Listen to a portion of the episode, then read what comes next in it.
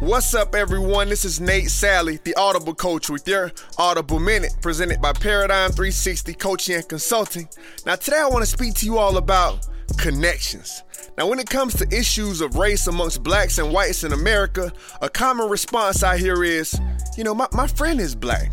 And this response couldn't be farther away from the root cause of racism and oppression in our country. Along these same lines, something hit me as I was recently feeding our family's new pet fish. His name is Dash, right? So I'm feeding Dash, and at the same time, I'm thinking about the fact that, you know, I don't eat pork or red meat or chicken anymore. So, so fish are a huge part of my diet, and, and I'm basically a pescatarian. How ironic is that? You know, but I would never eat this particular fish, but all of his buddies, they're free game and a big part of my diet. I then took a more serious look at the situation and, and dug into the reason why and its connections. I feed Dash and put forth the effort to take care of him daily, which has led to a different connection or bond from what I have with others like him.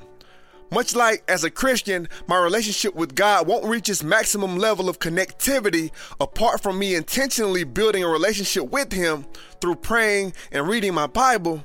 Just like as a student, I couldn't pass a class by simply reading an overview of the curriculum.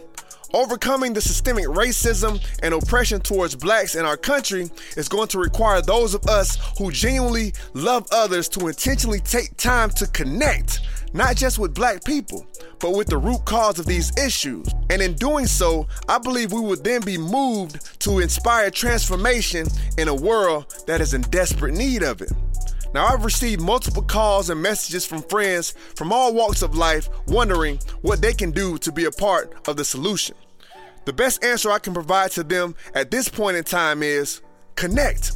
I believe this process of connecting begins with educating ourselves. So I ask, in an effort to truly connect with the issues of systemic racism and oppression in our country, what can you commit to educating yourself on and learning more about this week?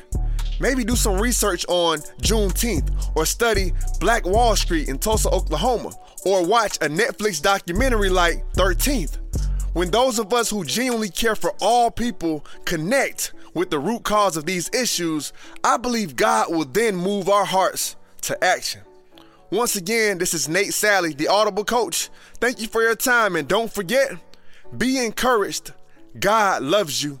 Dream out loud.